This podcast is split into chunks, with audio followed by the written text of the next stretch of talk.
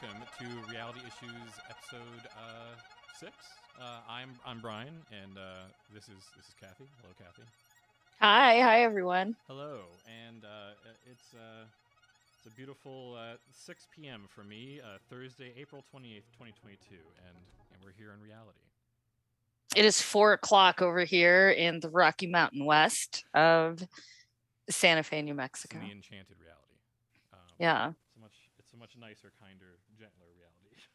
Um, so what do you uh what's been going on lately, Kathy? Um, what what, what are you willing to talk about? I suppose. Oh my goodness, all kinds of things, I guess. Um, well, I, I guess maybe I'll start with like uh, uh, my personal rescue nine one one. Oh, okay. But but I but I was but a mere bystander. Um, Yes, I. I, I was merely standing by. I, I didn't participate in this particular instance. Um, Were you pulled pulled by public officials at all about your? no, no, no. Thank goodness, no. Um, good. no. I, I, I, I, I thankfully was safe in my location. Okay. Um, but you know, you never know in this day and age, right? At any moment, anything can change. At any moment, you could be a uh, witness. witnessing a spectacle or being drawn into such a spectacle like it just at any moment like like a tiktok could just break out so like it's just terrifying um i think it's like drive it's it's like drive by fame i like i'm i don't like it How many years um, until you think that um, uh, making a TikTok in public is is a, considered a crime? I don't. I. I mean, I kind of hope never, Okay. but like, I, I just, uh, I, I just think it's. I, I think it's. It's kind of like spitting on the street. I think it's just more about Yeah. uh, like having manners, Yeah. right? Like, I, I don't. I don't believe in laws. You know. I. Yeah. I you know. Neither do the art bus drivers, and I think that's why they keep getting yes, that's people. exactly correct, right? So, uh, I remember they started that center lane where only buses were supposed to go like a few years ago, and like the day one, like it hit a car, like day one, I was just oh like, my god, no. cool. Okay. all right, so let's give so let's give our listeners some context. So uh, it was my birthday uh, recently, and uh, so to celebrate, uh, me and my delightful fellow, we went down to Albuquerque, and uh, uh, we're we're going to do typical birthday celebration events, right? We're gonna we're gonna go have dinner, go to a show, right? Like just listen to some music and you know just just generally enjoy the warm desert evening. And uh so we go out to dinner and uh we're we're near downtown albuquerque like just kind of right near central. Um and you know we're enjoying ourselves. We're at a very nice little restaurant. It's uh you know kind of quiet and you know it's it's romantic and you know all of the plates and cocktails have silly names you know one of those kinds of places and uh a perfect moment for a jostling event. yeah. But it's right on a busy street corner Mhm. where all of the buses are. And if people have not been to Albuquerque, then you may not be familiar, well, one, with the way Albuquerque drivers are. So I will I will be completely honest when I say that as a lifelong LA driver who grew up learning how to drive on those hard LA streets, I find Albuquerque incredibly terrifying. And I want to also say that I've also driven the streets of Mexico City Mhm. like i don't I, i'm not intimidated or scared it's just like wow like there are no rules out in albuquerque like truly the wild west like merge yield zipper merges like nobody knows what the fuck they're doing you cannot like some people will put their blinker on to go to the right and they immediately make a left like nothing makes That's a sense classic so like Florida move too. That one I don't even Yeah. understand. Yeah. just just just just lawlessness. Again like i don't believe in laws. I believe in the social contract you know? So like anyway just just just just terrifying. Whereas like i like the streets of la like you go 85 90 and you don't you, don't crash because everyone is like trained in this like blinker ballet. And like ever like whenever you see it it's it's it's it feels like synchronized swimming like a busby berkeley production in Oh, los yeah. angeles I've- here. I, I, dro- I drove out there, and that was yeah, that was I couldn't couldn't couldn't handle it. I did for you know a couple weeks, and then I was glad to be put that in my past. but no. But it requires training. Like you can't just go out there. It takes discipline, I think that's and what I like figured that's out why people get situ. shot I was like, oh yeah, okay. Like I understand why people drive at like 95 miles an hour when they're on the freeway here is because you have to. That so you just do this. Yeah. Terrifying. Yeah, I and I'll be honest. Like whenever the news would say like, "Oh, somebody was shot at on the freeway," I would usually default to the person getting shot at probably deserved it. Cause like, yeah, you were probably not following the LA social contract of the freeway. You're and so only going yeah, 15 you're over. That's not enough. yeah, not enough, not enough. Um, or not using your blinker. Again, I think it's like a faux pas not to. And, and anyway, I will I will defend LA drivers to the death. I feel like like I never got into an accident in in California. Here, I feel like I have had to do more evasive maneuvering than I ever had to do in California. Like like Yeah. near like for my life. Like yeah, I would say quick. like in California, it was just to like Mhm. avoid like body damage to the car, you know? road debris, roving Yeah. bandits, stuff like that. But Mhm. he- yeah, Albuquerque, you have like uh, number one in the country for yeah, all kinds of every accident you can think of in a category. They're all number one. Yeah, terrifying. Yeah. So anyway, there we are enjoying a lovely dinner, you know, ha- having some, you know, cocktails with silly names and uh all of a sudden this person runs into the restaurant yelling uh somebody call 911. Um so all Yeah. of us who are like just in the middle of this lovely dinner are just like kind of stunned because suddenly now we all have a a decision to make which one of us will do it. But luckily immediately you know one of the uh, restaurant staff immediately just like it's like i got it. Thank you you know? And so every you know immediately put everyone at ease. But we're not really sure what's happened right? And so like the only way to find out would be to become a looky loo would be to literally leave our table and go to the window of course there's these huge plate glass windows up at the front of the restaurant um, so we can see kind of what's happening whether we want to or not Oh, and you just get to see it on TV too. You don't even have to be like in the street. So you you've entered you've entered a reality. You've entered a uh, people watching. it was a hyper reality you Uh-huh. know what i did Yeah. immediately i immediately was like okay first of all like if somebody's actually injured and like emts are on the way Mm-hmm. on their way like i don't i don't want to sit there and gawk at somebody's like tragedy you know like that that that's again part But of the social there is contract the part of your brain that's making you do it in the first place, which is like the funny part. You have to fight that initial Mhm. reaction, which is to just like Mhm. uh like look at whatever is happening. Yeah, Mhm. I, yeah Um, interesting. And then of course the spectacle only further begins to unfold you know uh sirens and lights show up tra- traffic and honking and just like all kinds of other things. And that's of course when we kind of realize that it's likely a lot more worse than what we probably initially feared anyway. Um at which point i immediately take to my twitter account to find accounts of what is going on. Yes, perfect. Um, so I I look for the you know Albuquerque Art Bus live tweet. of bus number thirty seven is delayed. I'm gonna find that account. I think I think I need to follow that.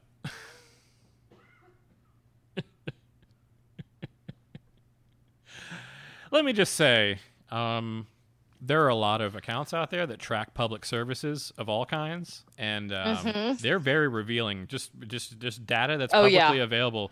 You know, there's ones um, in uh, Chicago where you can watch. They track planes that circle overhead. It automatically. It's on that ADSB exchange, the thing that you could go like track Jeffrey Epstein's planes when he was alive and all that stuff. But it, it automatically detects when planes are circling or helicopters, for example. So you can just see like well, where's the hot spot for you know the police in certain areas, or even just for like when you know all that uh, stuff was happening most recently when we were having our international intrigue there, um, and planes were flying in and out of the country. You could go and see everything that was happening, and I, I found that uh, very fascinating. And and we talked about the cargo shipping as well, and how just watching that, if, you right. got, if you got good at that all day and wanted to live stream that, that could become an entirely transfixing, entertaining kind of thing to watch. So, um, in the in- infinite sea of data you can track as entertainment. Um, So the um so like for example, there's there's an account here in Albuquerque um it- it's yeah it's like a bot and it's a it's a circular advisory and it's called sky circles abq on twitter. And i like Yeah, i I, th- I just think it's simply fascinating fascinating right? Like e- even if it's just like oh i'm doing a water well inspection. Very they cool. make the most amazing patterns in the sky like it, it just makes me feel better too like oh it's just PNM checking the power lines like because you can tell you can kind of tell and then you can be like oh this is kob4 that was doing a traffic alert That was actually how, um, if you remember uh, earlier in the week, there was the baseball um, game where the the three or four parachutists came into a Washington Nationals game. It was like their first home game or first home series or something like that, and. Uh, Everyone was confused. They actually shut down like the Capitol because they, for some reason, didn't communicate properly. They were having a baseball game and doing the thing that people have been doing for 30 years at the beginning of a big home game, having people drop in. Um, and it just makes me think of uh, the fact that the reason I noticed it before anything was because I had the game like I don't know I had tuned on it earlier or whatever, but I noticed on Twitter that a, bot came up. Someone had retweeted and saying like this plane's been circling around the National Stadium for a long time, and then a baseball fan on my feed retweeted like, "Hey, there's people like coming in there," and I was like, "Oh." Oh, and then there you go. There was the next story like the Capitol is Mhm. closed um, because of a miscommunication. Because I mean, it's just. but I like uh, knowing the news before because of uh, bots like that. That's fun. I guess you have your own uh, sort of news surveillance system. If you're just paying well what i what i also love about the sky circles one is that uh, sometimes and I, don't- I don't know what triggers it right? Like um but sometimes it'll it, besides the like little flight path it'll also say oh it's it's this aircraft with this registration and here. We happen to have a picture of it yeah, right? So, exactly. like, it'll even have a full like it'll say who owns it and every, everything. Yeah, it's which is very valuable if it's an automatically detecting system. So I guess it all must be from FAA records or something. It must have to be public. So, wow, yeah. Um, even, anyway i yeah. also love it because of course here in new mexico right like we have all of these military bases right so we have Mm. like white sands and kirtland and we have los alamos right so it's just kind of maps, fascinating Yeah. yeah. it's just it's just you know every once in a while like you just see some weird shit and like you know it's a weird military plane yeah, you're not fine asking too many questions that are asking. You're not. I mean, you're going to be like to your friend. You're going to be like, "Well, uh, wow, that's crazy." But we live in New Mexico, so that flying black triangle. You know, there's just some guy in there going like, "Hey, this is wild. What a cool new aircraft I'm flying around." like that's it. yeah It's not like mysterious. It's just like, well, I guess they're clearly not going to tell us anything about what they're doing. You know, they. yeah So why would they? Or they don't need to. it's like it's it's like demystifying like everyone like you know it's th- that's even kind of funny about like going to Roswell so often these days Yes. which is that like you know like everyone thinks like Roswell's like oh bet you everyone there is like really wacky and they see aliens all the time and it's like no it's just like some weird little town in southern New Mexico and Yeah. it's just it's Yeah. just that all of these like weird UFO enthusiasts like show up once a year for a convention there or something. Yeah, is you that where they do contact in the desert, or do they do that in like Arizona? Or I know contact in the desert. If anyone doesn't know, oh. is like the big like paranormal convention for the whole world. Basically, all the book guys and every all the people come. I have no idea. Uh, it might be Joshua I know. Tree. Actually, they're big into that kind of stuff there too. yeah like there there's this there i feel like there's this like really weird like overlap with like crystals and sage Oh yeah, that new age. I don't know what it was, but somewhere in the crystal world, yeah, they got into aliens. It was like became the same thing. Somewhere in there. Um, Yeah, maybe it was the, the Heaven's Gate people were way into crystals and aliens and all that stuff too, um, all at the same time, and Christianity on top of all of that. I like crystals they're pretty cool i mean you know they're like they're just pretty that's, that's all they're just cool rocks Oh yeah, But, crystals know. are dope.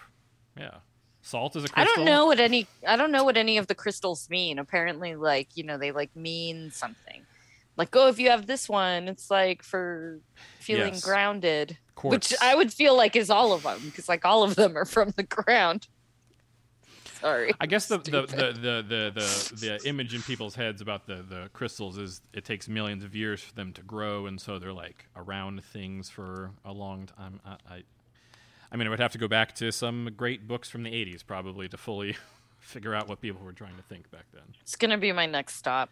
Yeah, like the uh, used bookstore. Look up some good stuff. Oh, around here? Oh. Oh my god. Yeah. Um. Anyway, yeah. So. uh So let me. yeah so that felt weird it Yeah, felt weird yeah. to like be able to like just sit there essentially like not like a hundred yards from this spectacle and then be able to just from the comfort of my own chair just see what's going on like that felt weird Yes, felt it, really It must have been really. It must have really felt like watching something on TV. Like absolutely. Um, which yeah, very bizarre feeling. and there was like one customer patron who like did leave their their seat to go to the window which also felt like they were concerned but i also was like That's a level of gross that is.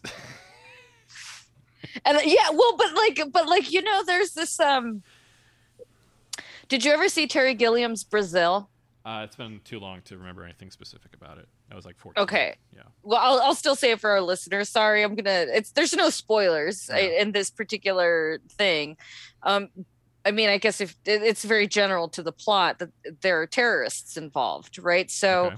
um it, it's a dystopian government and there are terrorists against the government that's basically the story um but there's this one moment when a bomb goes off at like this restaurant this small shopping center right? So like it's like incredibly disruptive but there's all these people that like the bomb just goes off and they just continue eating. And that's how i felt. Like i didn't i didn't know which actually was more grotesque in that moment was which is more grotesque like being the looky loo and being like oh my god i'm so concerned for the well-being of this human being that i can't do anything about. I'm helpless. Yeah. versus like i i just ordered the lamb it's my birthday like whatever like Exactly. And I would say this: keep that very specific dilemma in mind as I uh, open up that book and talk about the Kardashian family. That kind Yeah. of like uh, seeing it, and ba- and maybe some bad things are happening, but also some incredibly good things are happening. And so, also, like we don't know them personally, so any like beginning to even judge them is like off the mark. So you can't you and also who's to say what's part of their character and what's not. And to analyze that is even like, like kind of insane to begin with. So it's kind of you just have to look at what's presented and then just take it in and you enjoy it or you don't. I mean you can analyze it as much as you want uh, as much as people will take you seriously. But i think the thing to really look at is actually like how people view it. That's something we can analyze. We can't we can't talk to kanye and figure out what's in his head or no one can probably but um, i know that we can look at how america reacted to the kardashians and then uh, view how inc- correct or incorrect their reaction is. I think it's probably the best uh, way to look at. it. I'm I'm interested to actually go back to some tweets from like when the show was like coming out and just seeing some random stuff uh, in certain windows and seeing like reactions to uh, you know certain scenes that I've had big reactions to. Um, I'm gonna write that down here. Um, yeah, because I think. Yeah, to get into the topic, I guess. yeah Um, Mhm. I would say that uh, the Kardashians are easily the biggest, e- biggest and easiest example to demonstrate. Um, and Kathy's brought this up before. How when we talk about uh, media icons, when any on any format, a streamer, you know, someone like the in, a, in the Kardashian family, Pete Davidson, for example, and Kanye got pulled into that loop, and then you have everyone, everyone in that world. If you don't actually know them, but you feel like you know them, you develop this relationship. Now we talked also previously before about this like concept of the parasocial relationship, which I actually think is kind of a flawed concept because I think that that underestimates the ability for the owner of a brand and a voice to understand and relate with an audience who also understands and relates. And they if they both see the fir- everything behind the curtain like mentally then and they're still you're allowed to people underestimate the role of role playing in online communications a lot. And i think that that frequently presents a lot of people like you might call your disney adult or, or whatever someone in that category of, of media obsessive um, you, i think it frequently portrays them as uh, i don't know incorrectly. People are frequently portrayed incorrectly because of their media preferences or because of how they act in public, especially online. But I think that the truth is, a lot of the people who you would point your fingers and laugh at, um, if you were actually to get to know them, you would see that not only is that a, a, a, um, uh, an excessive kind of expression of their themselves. They're really only talking about those things in those lights because in the public space they want to talk about the things they want to talk about, having a lot of uh, joy and passion for. So they're going to talk about the things they love, like Marvel and Disney and all those things. And yeah, we, we treat those people like shit typically a lot online. I try to control myself.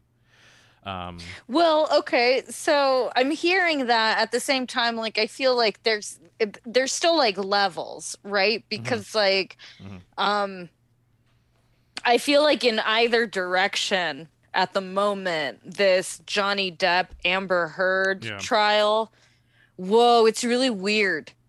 It's weird. Like, like and celebrity trials are weird, right? They're all weird. OJ was weird. Yeah. Phil Spector was weird, right? Like uh this one in yeah, particular, anyway. this one in particular is extremely weird because it feels like it's going to the level of granular um, with Johnny Depp, especially those all those recordings that they've had of each other and stuff, is going to the level of granular in the public eye. I mean, Court TV is putting all this live on television in case anyone hasn't been tracking that. Um, it's been like two, three weeks now of like yeah. just playing recordings of them saying and basically recordings of audio of them doing and saying the most vile things to each other. It's completely. Uh, uh, it's everything that you would expect it to be in a, in a in like in a you know I don't know this kind of explosive celebrity divorce kind of abusive scenario. It's it's everything you can imagine in your head, but it really is like it's down to to OJ levels of like character assassination or like trying to like set up the other person to look like oh they deserved it or or at least this time it was excusable or whatever. Um, and and that would never happen to anyone else unless you were famous. But then again, they went into this whole world I mean, Johnny Depp's been married what like three times, so he knows about like celebrity divorce and what that's like, and living in that world. Every time you marry someone, you have to expect that at some point you have to know that that could happen, um, and it's going to happen in the public eye. Of course, I don't think he expected drinking a like you know pint and a half size glass of wine and was going to get recorded. He actually definitely did not know that, but um, uh, yeah, and that was a video apparently. So there's a video out there, I guess, of him doing that. Uh, impressive. Um, yeah, it even even in court, I would say this: like even um, even if you just knew the people in the courtroom were going to watch all your public details and not just the people out there on the internet, for anyone, that would totally change everything. Uh, I feel like you might even oh. change the direction of how a divorce worked if you knew that thousands of people randomly that you didn't even know were going to like watch what happened. Yeah, so like it, it's funny because like in law school, that's like even some of the things we're taught about like how to do these like pregnant pauses and mm. things like that uh, like like to try to elicit like more to let people right it's, it's, like real cop it's like real cop behavior it's like real well, like psychological bullshit yeah. right because because that's job. usually you know that's even who's teaching us right yeah. like we're essentially being taught by like prosecutors and cops and shit right so yeah. there's something about that but like like there's this whole thing like that they would constantly remind you that like it's not even that hard so like you could just be like uh, hey, how is your day going? Right? Like, and so the person's like, oh, you know, it was fine. I went to the store. And you just, the, the, they're like, just remember, you can always just sit there. Yeah. And wait for them to and start. Then, and then like wait for them uh, to be uncomfortable for them. And then they like, like as if you're waiting. And then they just be like, they themselves will be like, yeah and at the store like this happened because they feel like this like anticipation mm, and they yeah. just can't help it or something right? Like they can't help but just fucking keep talking just I like that. I'm gonna put that in the arsenal of interview tactics. Oh yeah no it's great apparently but like but like it's weird. It's weird. Well, it's gonna make someone feel awkward for sure. It's not gonna you you, you probably use that more of like a interview like an accusatory kind of interview than like a i'm gonna have fun with you yeah, but I like yeah, that. like no, that's not how yeah. normal humans talk to each other, right? Like, maybe, but uh... I might be like, "Oh, what'd you get at the store?" right? Like, did they? And just wait, just wait we for. We get support response. from Storyworth. Oh. How often do you get to What's learn? just staring at you, like no, like think, anyway, like it's just think, so, so weird. I think. Uh, oh, hold on, a podcast started playing for a second. You couldn't even hear it, I bet. Hold on. Hmm. How about now? Yeah, I can hear Oh, you. Okay, everything's fine now. Okay, good. hmm I can resume. the Okay. journey. All right. Uh, so for everyone at home, we're back now. Um, and so, God, what were we talking about before everything went haywire there? I don't, know. oh, we were talking about uh, well, my the rescue nine one one, to gawk or not to gawk, Yes, Um, exactly.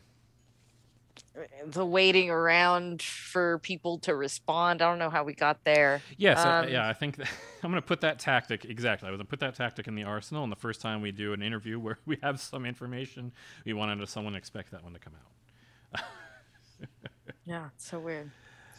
Um, Oh, we were talking about the Johnny Depp and Amber Heard trial and Yes. people who are like super Exactly. fans. And so so yeah, so, So- like that like transcends like just like to me like that trans transcends like adult Disney fans. Like adult Disney fans, it's like okay, like it's a little cringy, right? Like it's stupid that anybody like but Yeah. I, uh, even with that I feel like there's levels. Like yeah, I- because is it is yeah. it like someone who just like likes the movies is it someone who's like trying to collect like every mickey mouse right? figurine In which case, every it's mickey pretty funko and in which case it's pretty blind consumerism, which I think we actually need to forgive because they're essentially Right. victims of a system at that point. You know, we can't we can't make we can't be mean to those people. That's that sucks, basically, in my mind. But uh, i mean i, don't- I don't know. Is, is that what I, I wouldn't be that generous to nft people. I don't think i'm that generous to funko people. I, I think i'm way more generous out of all of those. I, i'm more like yeah I just like this mickey mouse sweater. Like like that's fine. Like i feel like cool. It's like you know yeah, it's like whatever you know it's the i'm going to make it every aspect of my personality Mm. it's i'm you know like and i feel like that's the difference like I, I've always I don't like, know. Well, I've always uh, well in recent years I felt like that people that fall like victim to the it's my entire personality thing is more of like it's not a choice. It's kind of like something they've fallen into to grasp onto some kind of I don't know. I've known a lot of different people who have been that way for a lot of different Hmm. reasons, adults, kids, etc. But I don't know.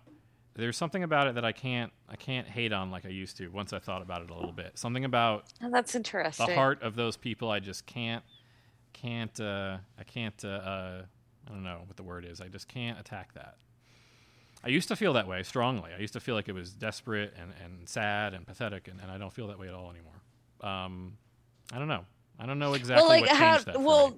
See because like i always feel like the super fan hates the casual fan Mhm. whereas i'm like no like what what's wrong with the casual fan like no they oh, just like superman or whatever oh know? no yeah exactly and, and the casual fan they, is, they is have the little alive, Superman. T-shirt and they dress up dress up as Halloween and isn't that funny and it's cute Yeah. and like whatever. there's a but, big- like, but I don't care. Yeah, there's a big line. I mean, basically, um, if you think about it, sort of like the um, in machine gambling, they describe uh, how I and I've, I've Ah. laid, laid this out before. How essentially, um, and this this I'll describe this in another industry as well in just a second. In in the machine gambling world, they describe how Las Vegas is essentially run two thirds by people who are in the city regular gamblers. That's where most of the money comes from. And then inside that group, two thirds of those people gamble between one and four times like a week. And inside those people, 80% of their money comes from slot machines. And essentially, by learning this direct, like to the bone logic of how everything works, they figured out that they can tweak and tune everything exactly the way they need to get people to consume their product, which is fun at the slot machine. But uh, if you take that and you apply it to any other um, industry, they've also figured out those cold blooded, if you read a book about it, it make you throw up kind of things.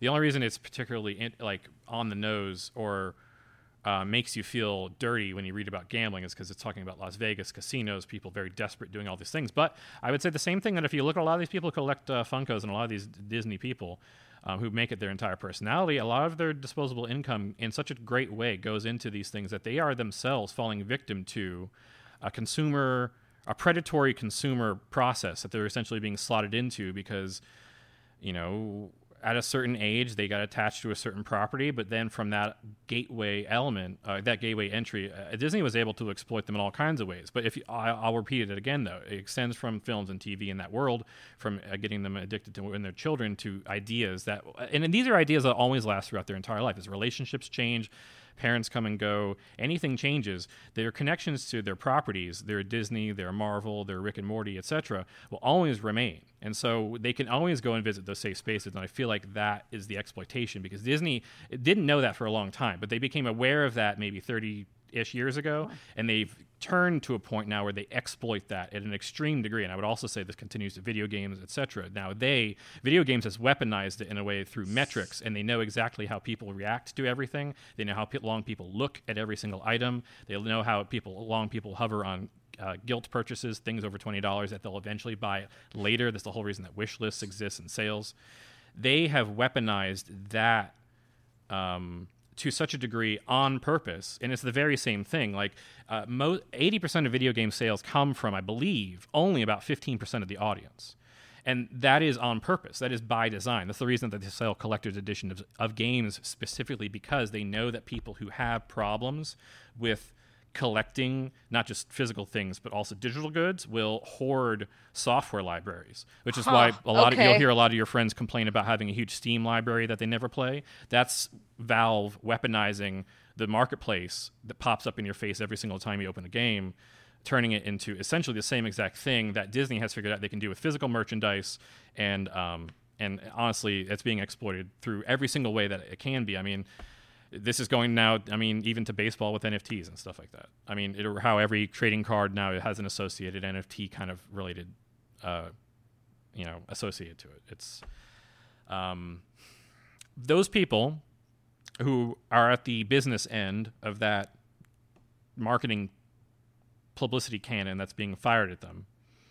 I don't. I don't. I, those are victims. I don't. So is that also how we explain these folks who are like obsessed with the Johnny Depp Amber Heard? Yes. Like, is it still Disney yeah. and Pirates of, of our, the Caribbean? In my mind, they're victims of our media being so pervasive and confusing to not just the average person, but to virtually everyone, that no one can really be blamed for what they do in terms of becoming fixated on certain media because I feel like it's all designed to not only have you read the story, but become anticipatory hmm. of another story and want to go back and look at the other story and then figure out what meshes with it. Not just because of you know how SEO has now designed how everyone like writes and links articles, but because every single industry has figured out their version of that, and it basically makes everything we do remind us of doing something else and turns us into um, I don't know. We're constantly trying to draw the lines and connections and fill our time. And somehow, by every single industry doing this, it has turned into, um, I don't know, its own kind of. Uh, I feel like we have momentum to, to, to spend and consume, and it's being directed um, without many of us thinking about it at all in a, in a way that's. Okay, so like, is the line of acceptable consumption, I say acceptable, mm. it's like in air quotes. Yeah. You know, is the line of acceptable consumption the difference between that like I'm still in control of what I'm doing versus yeah to to oh the, shit like now I've been caught in this like capitalistic riptide. Yeah, consumption beyond one's means I guess would be the definition, but then I, I don't know how you define that specifically for each person. I guess you would have to really look at like it's not just like a percentage no. it doesn't feel like mm-hmm. right like no. it, it feels like it's also like time and energy exactly if it's if it's if you're it's hard to define specifically because people find greatly differing values in taking their like yearly trip to Disney or whatever they end up doing, but or Universal or whatever it may be. But um, I feel like. Well, I mean, and I say this as someone who loves Disneyland. Like yeah, I love, exactly. I fucking love Disneyland, and I love Comic Con, and I love going. I've been there a bunch of times in San Diego too, as a huge consumer. Which that Comic Con is essentially like the headquarters, the ultimate convention for people who consume media. So, I, I say this myself, being in this. I place myself in this category to be clear, just with other yeah. things. Yeah. Um, but I feel like uh, ultimately that we're all in the same boat when we see a Disney obsessive or whatever. I I should only look back into my past or look over into the corner over there where I have a gigantic stack of you know role playing manuals or um, you know that I just look at the pictures of and read or you know the hardcovers that I have and stuff or my giant collection of you know books that you know I've only read like oh. a third of. like or if Shitloads that, of books like around here. uh, you know, um, this is what this is our position in the world. This is what we end up doing, and I think that although we all consume and collect different items, uh, I don't think any of us. I don't know. I think we should let other people off the hook. Just because they're doing a different brand of it doesn't mean that uh, they deserve ire. I guess, or uh, I don't know, negative comments. Anyway, we can be smarter than to make directly negative comments, can't we, audience? So it doesn't Mhm. matter anyway. Mhm. Um, No, I mean, I, I really appreciate the like, yeah, like wh- what's the, you know, the the beam in our own eye, you know. Mm-hmm.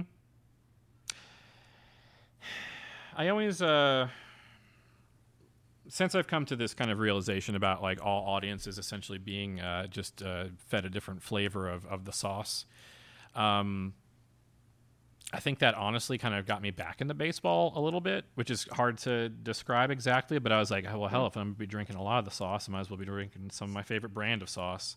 And so I'll focus a little bit more on baseball and reality television, as it turns out, and uh, and less on other things. So I don't know, you know. You know, it's funny because like I I was having a conversation uh recently where we're talking about the like signifiers of counterculture and how they too have just be like like a signifier of a counterculture used to actually mean something right? Like uh, i think we were talking about like uh even like with hugh hefner and like the playboy club like the fact that like he had like jazz artists at his club wasn't just because he was cool it was because it was also like a cultural signifier of like that's because like we're we're not into segregation and being racist Yeah. right like and so there was this like you know like um but at some point liking miles davis uh, like like got stripped of that like actual subversiveness right it's why we have like paul ryan listening to rage against the machine because it's like pure That's- cultural forgot about signifier of like one. That's good. yeah. cool yeah like so It is exactly it. I'm I'm kind of thinking about that too of like the, the this like we used to think that like if you listen to Nirvana or something like that meant something. Yeah. But of course it do- I mean it doesn't mean or long shit hair. now. Even in the grunge era, like long hair was kind of coming back as kind of a, almost a callback to like the '70s era of the long hair, the 60, late '60s era of the long hair kind of protesters on you know the draft Dodgers, etc.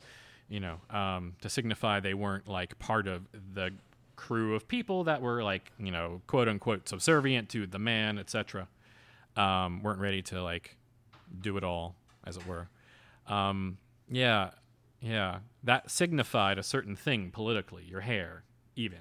But now, now it's just hair. I mean, baseball players, plenty of them, or who- whoever they are, and plenty of them have long hair. I'm sure that that has, signifies nothing about their political choices. Like, um, yeah, it's it's funny to think now that. Um, I don't know. Even self-expression, I would say, even colored hair, any kind of haircut, nothing about personal presentation really dictates anything about um, political uh, preferences at this point because everything has been so, I don't know, either blown out, parodied, or extrapolated in some kind of way that nothing really means anything directly. You have to, context is what means makes everything mean something at this point. Yeah, like I like we're also in the same conversation the concept of Kyrsten Sinema as quirky. Yeah, right. Right, like oh, she's so like quirky, like she's like blossom or something. like as if that means like she's gonna smoke weed or something, right? Well, actually, kind of even to the point, Does- right? does like Yeah, like I blossom is like actually like a Zionist, right? Like I, I mean, uh, you, when that that show would come on, I think after my morning cartoons, maybe or afternoon cartoons. That was when I would turn off whatever network that was on. But um, I was too young to understand the whatever I was going to gain by watching Blossom. yeah, I, I mean, I don't know. There was there was some, th- there, right? There was like Poochie. Right, there was like a Poochie character on there, right? He was like a cool guy. I don't remember. Oh, I wasn't the demographic of Blossom.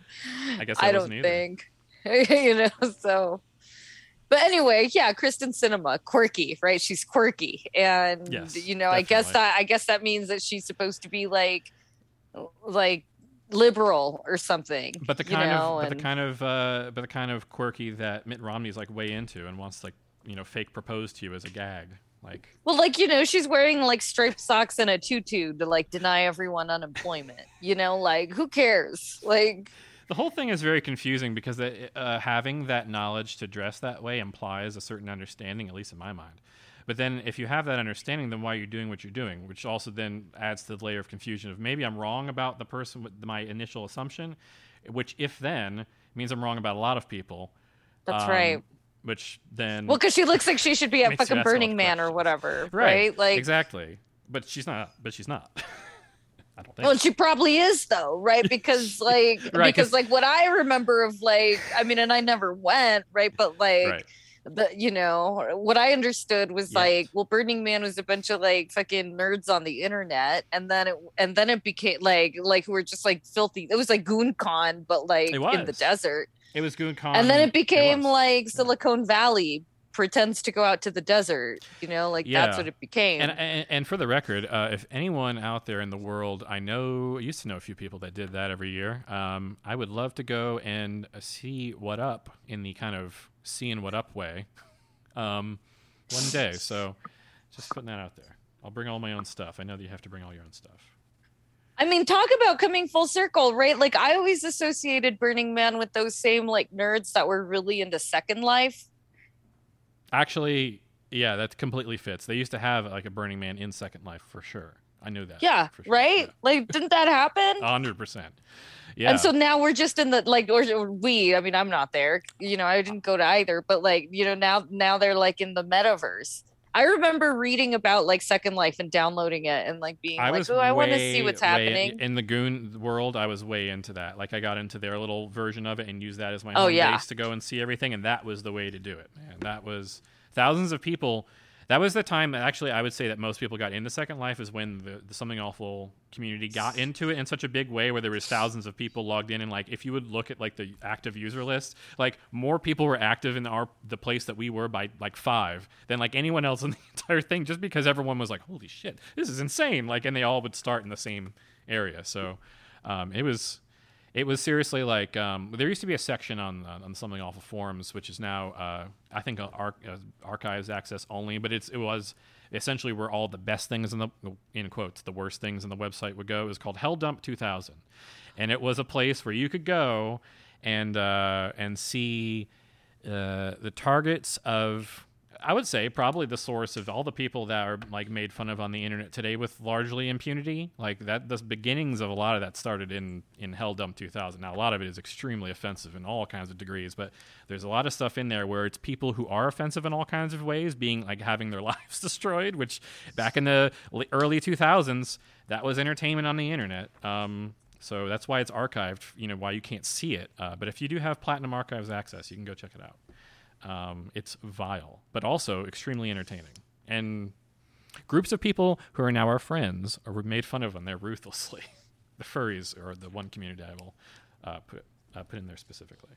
But uh, Second Life was also the place where um, the furry community received a lot of trauma. I would say probably uh, due to Man, that. the internet. I'm only laughing now because it's, it's insane, but uh, yeah, it was the Wild West. No one was ever Yeah. trying to like get you in trouble if you did anything.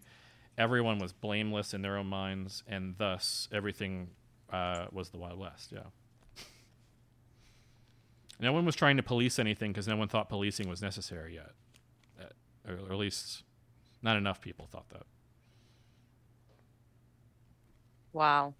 Yeah, but I bet you. Um, I'll have to inspect and see if the Kardashians ever interacted with Second Life because uh, their their origins were kind of uh, similarly timed. The kind of late 2000s was when you're getting a lot of like Vice articles about Second Life, about how it was ruining people's lives and minting millionaires overnight. Um, There was that Kim Kardashian game. I think that's come up before. yes, I actually would like to look that up and take a little. Kim Kardashian Hollywood. A free to play role playing game released in 2014. All right, I bet you it's still running. It says is a casual. It doesn't say was a casual. So maybe the servers are still up and running. We'll have to uh, uh, download the app and become friends on the thing and see Oh what my happens God. inside the Kim Kardashian online uh, app. The game. I, li- I like the idea of like all these dead empty servers. I, Yeah. I I seem to recall people have written articles about other such oh yeah, like similar dead games worlds. and stuff. Yeah, A lot of people use their lobbies as like communication because it's so empty. Yeah. Yeah. It's like probably like more secure than Signal even.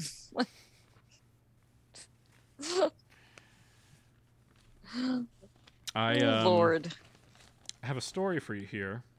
Oh dear. Not let's, Kardashian let's go. related, but I I think it's Okay, I think it's I'm ready. interesting. I think it's I think you could easily make a documentary about this, and maybe in the uh, the last third of the article, um, perhaps they've already disclosed that, but I haven't got that far. But this is fascinating. Their hearts were opened, letters not. The unread pleas of 30,000 people for money are a 1970 time capsule and the basis of a film. It's by Jennifer Schulzer, we'll say. It's in the uh, today's arts section of the Times. One day in early 1970, Michael James Brody Jr. stepped off a Pan Am jet at Kennedy Airport and into what would be one of the new decade's shortest, strangest 15 minutes of fame. Brody, the previously obscure 21 year old heir to a margarine fortune, was returning from his honeymoon in Jamaica and, as a grand romantic gesture, had impulsively bought out every seat on the plane so he and his bride could fly home alone. After landing, Brody, wearing bell bottoms and large green sunglasses, announced to assembled reporters that he would be giving away his $25 million fortune to ordinary people to spread love and, quote, cure the problems of the world. Over the next 10 days, the shaggy haired, dreamily handsome Brody appeared on newspaper front pages and The Ed Sullivan Show, where he strummed a Bob Dylan song on a 12 string guitar. Crowds swarmed his rented house in Westchester County and office in Midtown Manhattan. And then there were the letters. Flooding in by the tens of thousands and piling up so fast the post office threatened to burn them, almost immediately Brody's checks began bouncing and his life unraveled. Soon he disappeared from the headlines and all but vanished from historical memory. But paper has a way of sticking around, and on a recent morning, Thai Jones, dope name, a curator at Columbia University's Special Collections Library, picked up a scalpel like letter opener, reached into a box of jumbled mail, and took a deep breath. Here we go, he said, before slicing into an envelope with a return address on Queens Boulevard in New York, marked. Uh, we're going to see page C7 here, real quick. Nice. We're going to see how the public ruined this man's life. okay. Uh, the letters were, uh, let's see. Oh, the box is marked personal and confidential to be opened by addressee only. Okay, here we go. Dear Mr. Brody, Jones began, reading quickly through a neatly typed plea for $1,000 from a woman whose husband had died and left behind a mountain of bills. He opened another letter, written in a jagged scrawl from a man in Brooklyn, struggling to prove, quote, I'm truthful, the man wrote. You can come and visit in my apartment anytime. Next was a postcard advertising a limousine service. The archives, Jones said, wryly, are full of junk mail. It was Jones's first in-person glimpse of a trove of some 30,000 letters, the vast majority unopened, that were donated by the filmmakers behind Dear Mr. Brody, a documentary that begins streaming on the Discovery Plus network on Thursday. Here we go. We're previewing uh, something here. In the movie, the letters, some read aloud by their authors, whom the filmmakers track down, provide a sometimes emotionally devastating counterpoint to the wild tale of Brody's Age of Aquarius grandiosity. They are part message in a bottle, part voyeuristic parlor game, part potential bonanza for historians. Thank you. It's very, very unusual to get everyday people's stories into the archives in a way like this, with thousands of people writing and talking about their lives one moment, uh, one moment in time, Jones said. But the letters also pose some scholarly conundrums, starting with a basic question just how does an archive deal with a mountain of unopened mail? Let's find out. Yeah, but to find out, we're going to have to tune into the Discovery Plus channel for the low, low price of what, 1995 a month? How much is it? I Here's my promise Brian will tune into the show for you and tell you everything about these letters, including exactly where the article goes. Um, anyway, it gets into how the letters are from a counterculture era, era and uh, Ed Sullivan was a big fan of all this. Um, found it pretty fascinating, though. I'm definitely going to watch that. And now that I No, know is that it true though? Or are we gonna have like? Is that really what the article goes on to say? yeah, it really does talk to- about how the it really I just kind of quickly skimmed it. It really does go into how the letters are from the counterculture era, and so they really reveal a lot of times. There's uh, some images here. Uh, they're sorted by state. Um, I mean, I could read the rest of the article. I thought you were telling me to wrap it. no, no, I had no idea. I was just, I was just laughing that the New York Times is really just a shill for the Discovery Plus. oh, completely. channel. That's exactly what that article is. The, the any section that's not the front A section is, to some degree or, or another, like it feels like someone was like, "Hey, can you write a story about this?" And they're like, "I don't know, I guess." It's like edutainment. Oh, definitely. Yeah, definitely. Like this right here. This is in today's uh, life section of the, the USA Today. Making waves, Kim Kardashian. The superstar testified Tuesday that she had no memory of attempting to kill the reality show that starred her brother Rob Kardashian and his former fiancee Blac Chyna. Yet she acknowledged demanding that Chyna be kept off keeping up with the Kardashians after hearing Chyna abused her brother. Quote, I will not go into a toxic work environment, Kardashian said of her refusal to work with Chyna. On my own show, I have the power to do that. Kardashian took the stand for an hour in a Los Angeles courtroom in a civil trial in which Chyna alleges that Kardashian and three other members of her family defamed Chyna and convinced producers on the E network to cancel the spin off show Rob and Chyna. What's that?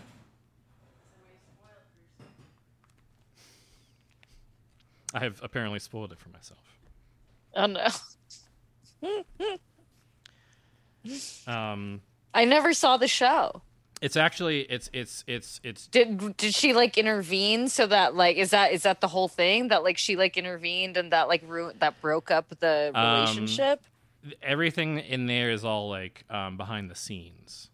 Oh, I see. Um, Except, I mean, some of it must appear on screen, but everything uh, that I, I read in there is behind the s- behind the scenes. And the um, but I know that that's the issue. That's actually like kind of why I read it, is because it was behind the scenes, and yet it um, the argument in court is actually whether or not that argument was behind the scenes or not.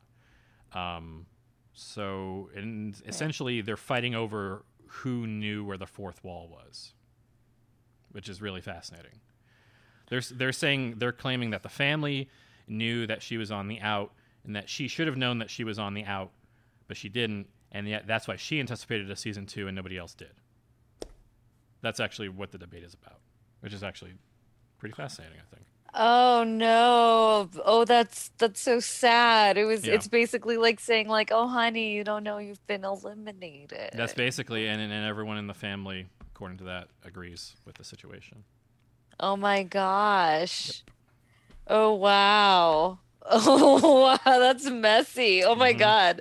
Like I think what's like really embarrassing about that is like having to like like oh mm. like normally it's just like yeah like just like an embarrassing situation but yeah i forget that this like all has to play out in the public eye all Yeah. these just And- and the thus- most ordinary and being on- fucking and being on the front- quotidian yeah. And being on the front page of the life section also means that if you're like me and trying to watch it through, you're now spoiled about all of this because like you now know the motivations and everything about what's happening. Even now, like where Blac Chyna has just been, she's just appeared on camera like twice in the background, unnamed.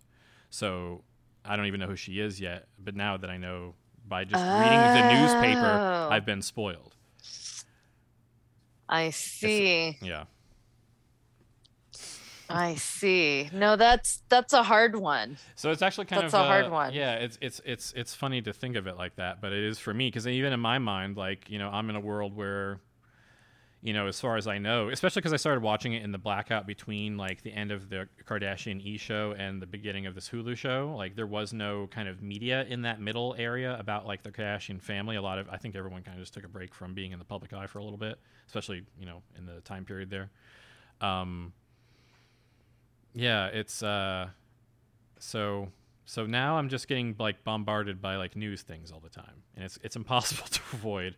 Uh, thinking of even like the like reading this book, like True Story. Um, True Story talks about um, like Caitlyn and Bruce, and that's like confusing because they use you know even then like when they're saying Caitlyn, like I'm I'm assuming a certain period in time.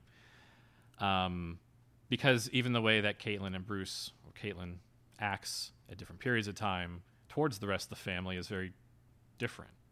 Um, and time matters a lot in watching that show in context. It, it would be very difficult to watch the Kardashians and fully understand it without like going and visiting some like once you've gotten to a certain point in time, like going and visiting like past articles or videos and stuff, especially when you get into like Lamar's story. Like Lamar, the end of Lamar's story isn't going to make sense, you know, once he's out of the picture, unless you go like watch some of the videos that they end up talking about, like in the show. They don't show them, but you really do need to go see them to see like really how embarrassing the whole situation is to then understand the motivations. Are like, yeah, you don't feel bad for anyone like for getting rid of you know Lamar. You everyone's agonizing over the fact that they have to do it.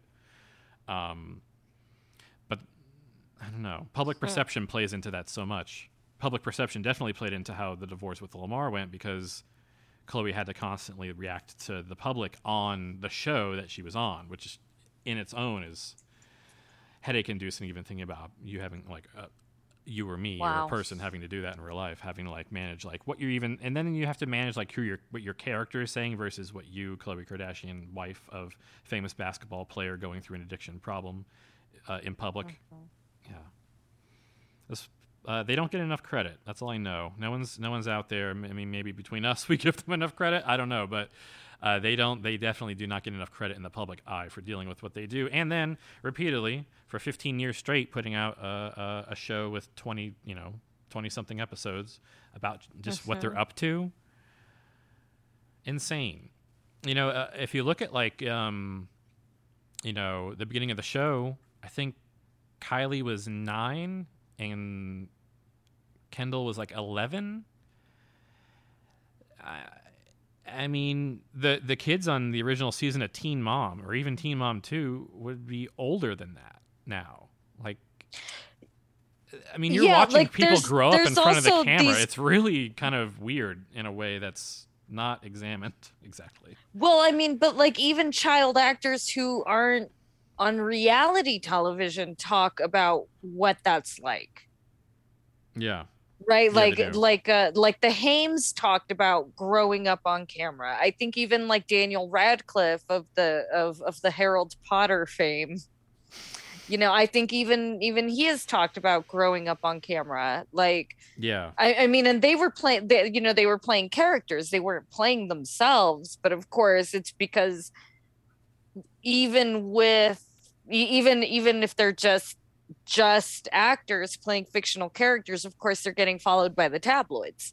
Exactly. So their their personal lives were playing out in public, whether they were on reality TV or not. And I feel like that's even this weird part where everyone's like, "Oh, like it's so exploitive," but it's like it's exploitive no matter what, right? Yeah, and I would also say that it's it's not the first time it's occurred in Hollywood. It's not even the most recent time it's occurred in Hollywood. Um, the Jackson family would be a great example of like a, a parental unit, primarily the father in that case, who created, uh, used essentially his children to create an entertainment property, essentially. Why do we have so many more famous unhappy endings of child actors than we do like happy endings, right? think- like I could name like much many more tragedies than only like one Shirley Temple. I have a lot of. I think I have a, a few feelings on that. Um, I think that uh, children on camera are per- often perceived by children, and then the adults around those children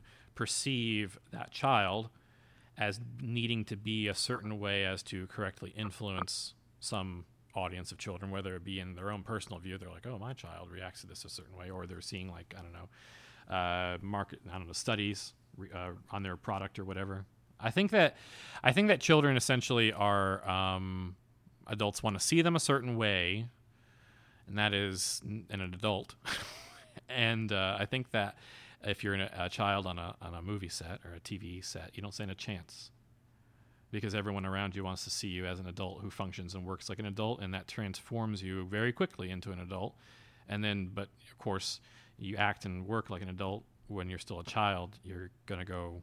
Um, you're going to lose everything you have that makes you a child, and then you're going to lose your mind very quickly or slowly, depending on who you are. But I think that's the reason that all kind of child actors end up in some bucket. Either A, they're going to profit off of the thing that made them popular in the first place and just call it quits at that point because they're so terrified of what the path they've already taken, or B, they're going to still, while having taken that path, bravely, very bravely go out and test their, their waters and then maybe, I don't know, have a very middling level of success to pay for their um, level of effort. But even that at that level, they're probably just taking care of a family or something like that. Most of those people who go that direction um, don't usually have very successful family lives. So, I mean, there's a lot to. I don't know. It's a, it's it's, it's I don't know. It's almost like a chain of abuse. uh, it's hard to. I mean, even if you think about this, a lot of child actors um, who come from families of people who work in theater and film end up having children who work in theater and film. Uh, Jake Gyllenhaal, the Gyllenhaal family uh, is an example of that. His father was a semi-famous director in his own little world, um, and uh, I think that you know you encourage your children to, I don't know, pick up things. Think about this. Think about a non-acting parent who convinces a child to pick, take up acting because you pretty much do have to convince your child to take up acting it's not like they one day just like say they really do want to become an actor and they can have the freedom to go become an actor you really do have to encourage and enable them to do this so realistically what you're thinking about is uh, an adult who is coercing a child into becoming a little performer um, I mean, yeah, maybe some kids want to be actors to some degree, but no one really wants to go. No child would willingly go through the process that is becoming an actor from a child to an adult if they knew the realities, everything they're going to go through. The obvious, you know, there's no way you get through that without some kind of substance abuse problem or something, because at some point you're going to be introduced to people who are from different uh, levels of wholesomeness than you are as a child. it's just part of working in that world. I don't know. That's what I perceive. Do you, think that happens think? like even with like i mean it's just kind of you know i start thinking about it like i mean as you know like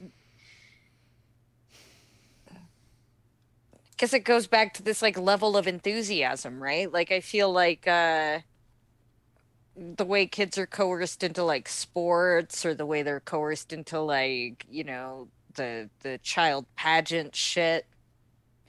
Um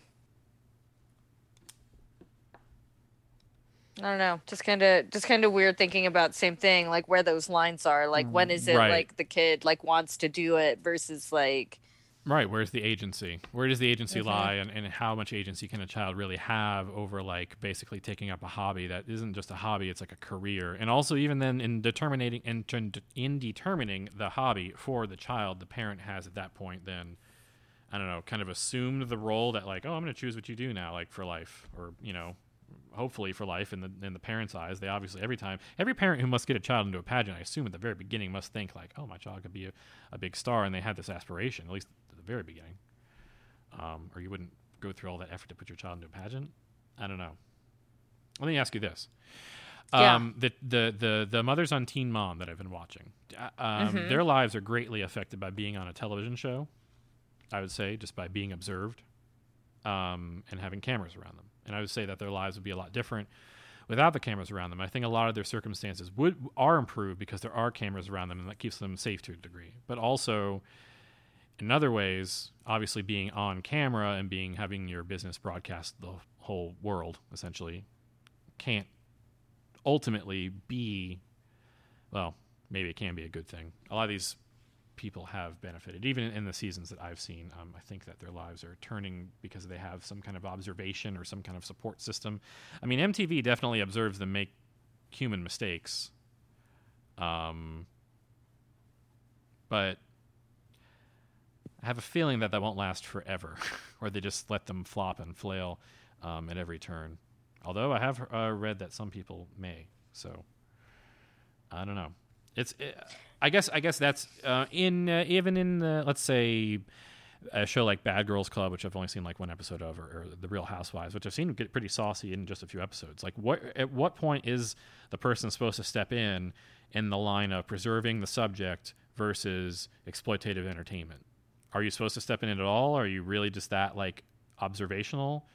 Um, when it's reality television and not a straight documentary i mean where's the line even there? Well I, f- I, I feel like that is the difference right? Like a documentary is kind of just coming in and like just like like observing like and, and the observation is by itself going to be weird. Then i would say like by, like it's not necessarily exploitive right? But like i I feel like the the thing with the reality show is that it's also like kind of creating these like false conditions right? Like um you know survivor is creating false conditions. Dating shows are creating false conditions right? Like yeah. um i'm gonna put everybody in a house and see what happens right? That's creating false conditions. Um yeah i don't know right? Like I, like i think maybe that's I, I guess maybe even that's the question is who's in control of the camera yeah right because Teen like I, I get the yeah. impression that like the reason that like um i have to sneeze Yeah.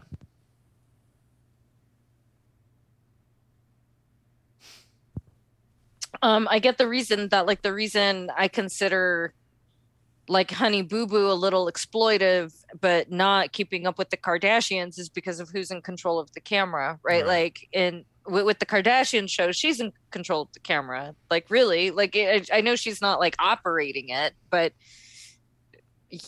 they're they're they're in charge of every er, every shot. Yeah with I'm sure kardashians the the family has final cut on everything so. Yeah.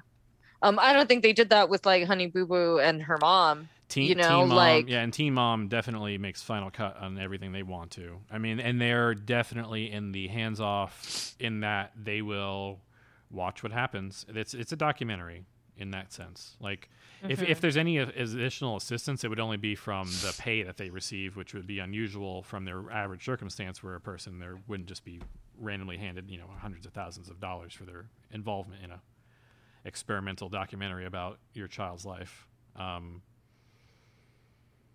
so that definitely and i think something about things. like yeah i also think it's something about like um it's not just about like having control of the camera as it were or control of the edits but it's like um like is it kind of like honest or is it cut you know like Mhm. um like I, I couldn't imagine like like you know like errol morris is always in control of the camera i can't imagine that i would ever consider him exploitive though you There know there are- whereas like with yeah. like weird there's other show like hoarders feels exploitive like intervention feels exploitive even even at its best it still feels a little exploitive there are moments in the Kardashians that feel exploitive, but knowing that the family has final cut is what lets you know that it's genuine vul- exposure of vulnerability instead of,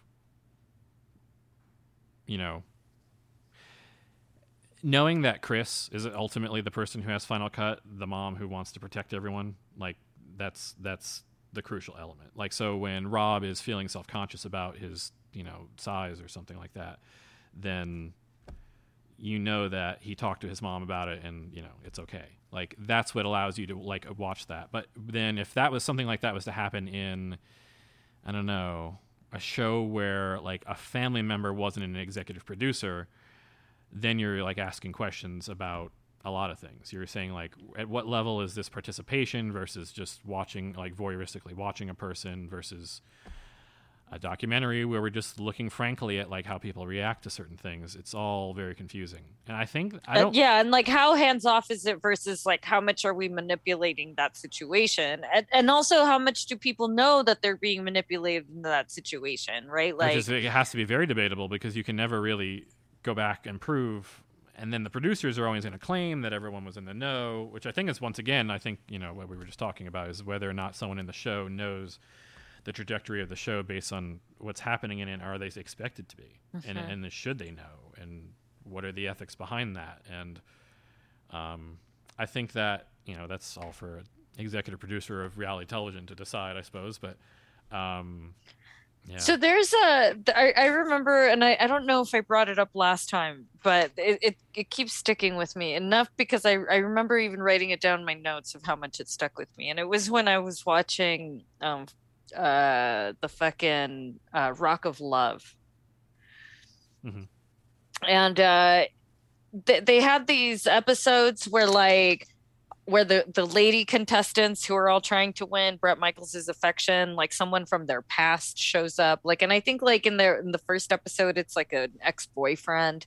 Okay. Um, and I think they try to do that as much as possible in the second one as well. But like, it's not always because it can't always be probably because people are like, no, fuck off, kick rocks, right, whatever. Yeah. But um, there's um, there's one where where like it's like a friend of one of the ladies Okay.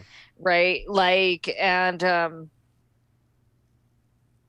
and and they're and and like the and Bret Michaels is chatting with all the people from the past or whatever right? And being like oh tell me about what it's what so and so is really like because you've been with them and as like you know they expect the exes to like you know reveal all the dirt right? Whatever that means right but there's this one guy he's just like a friend of one of the ladies and and you know he's asking him like oh how is so and so really? And and and and and the guy is like i think like you know answers the question in some kind of non-committal way because like really what is he supposed to say? And then at some point he's like okay yeah but this is weird right? Like you have like a dozen women who are all trying to go out on a date with you and you're like essentially dating them all at the same time. Like it's weird. Like this isn't Yeah. a thing that happens right? Like he's basically kind of pointing to the like artificial setup of the show right? Like you don't really like you're not really asking me that question because you're not really expecting to find love here on this show are you dude? Like that's not really why we're all here right? Hmm. like Yeah.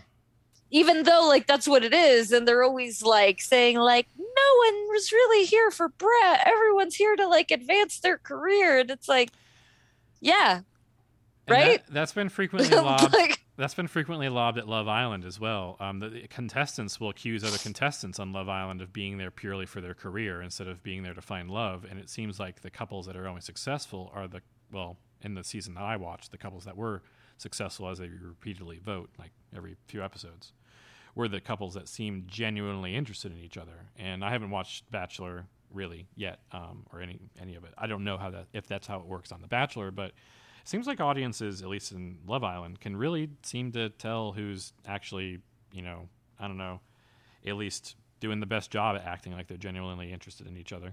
So, um, I f- like, um, I see. Yeah, so I'd be interested to see what that's like on The Bachelor, if they're just picking like the hottest ones, or I don't know if that extends to everything else. I mean, that's kind of what I mean, right? Like that, that that's not where people expect to find love, is it? Like on TV? Uh, Like- on Love Island, some of the contestants really do. They act like it anyway. Some of them really seem like thrown over, like they're really going to find the one. And I, yes, and that is uh, rare, but it stands out because you're like that person got picked by the crew or the you know casting staff. I mean, because of that reason. I mean, I guess maybe I could. I, I mean, I feel like somehow I could. I could kind of envision some premises where this is like the case, right? Like, Mhm. um, you know, if I if I'm gonna get all of the model train enthusiasts together, yeah, and I'm gonna be like, we're gonna see if a model train enthusiast can find love. Like, it feels so called- niche. it's called getting railed. Um, no, it's called riding the rails. It's I called- love it. Yes, right in the rails. I love that, one. That was actually my first one, so I yeah, should have gone with that one. Um.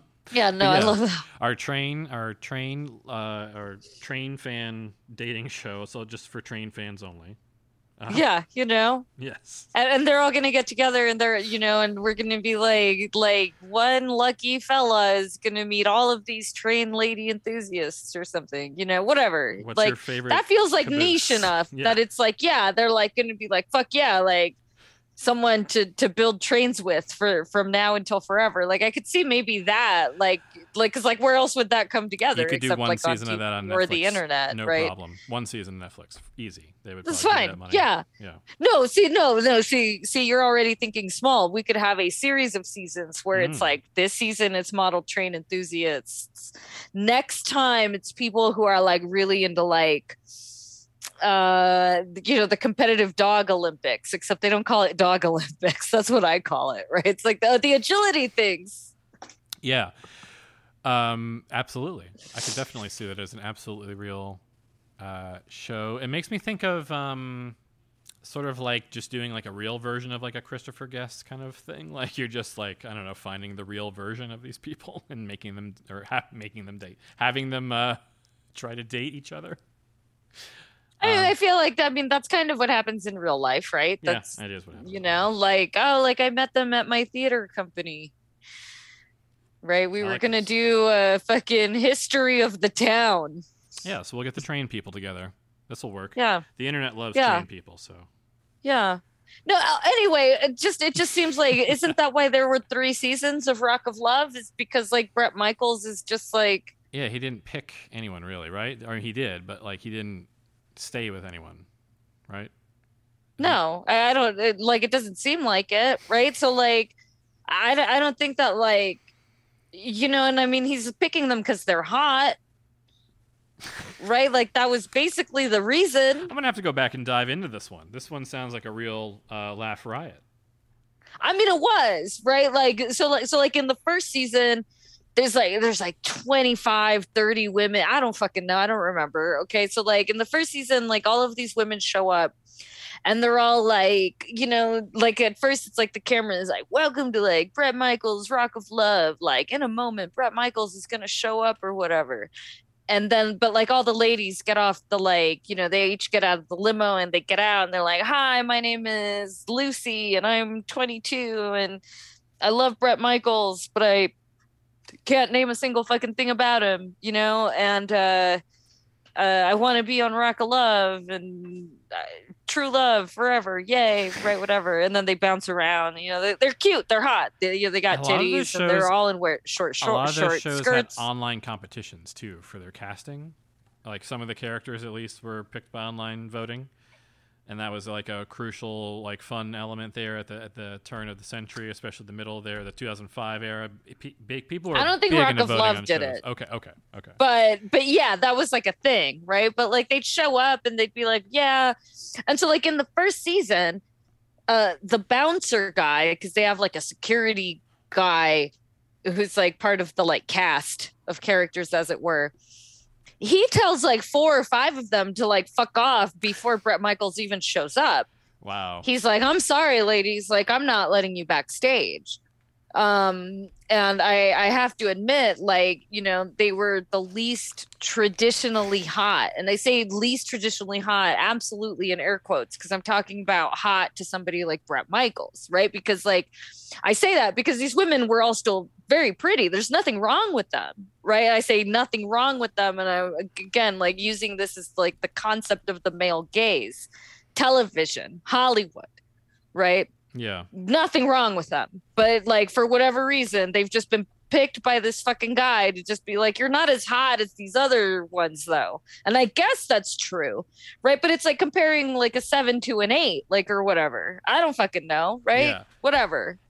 I I think of um, dating shows, and I think of if if you really want to like dissect and break them down, you can fit them into categories pretty easily by like what their rule types are. Um, like, are you the one? Is a show where you're they're actually trying to get you to match up with people who like a matchmaker has like taken the time to like read all these profiles and like assign everyone, but you're like uh, you start off with like I don't know, 18ish, 24 people.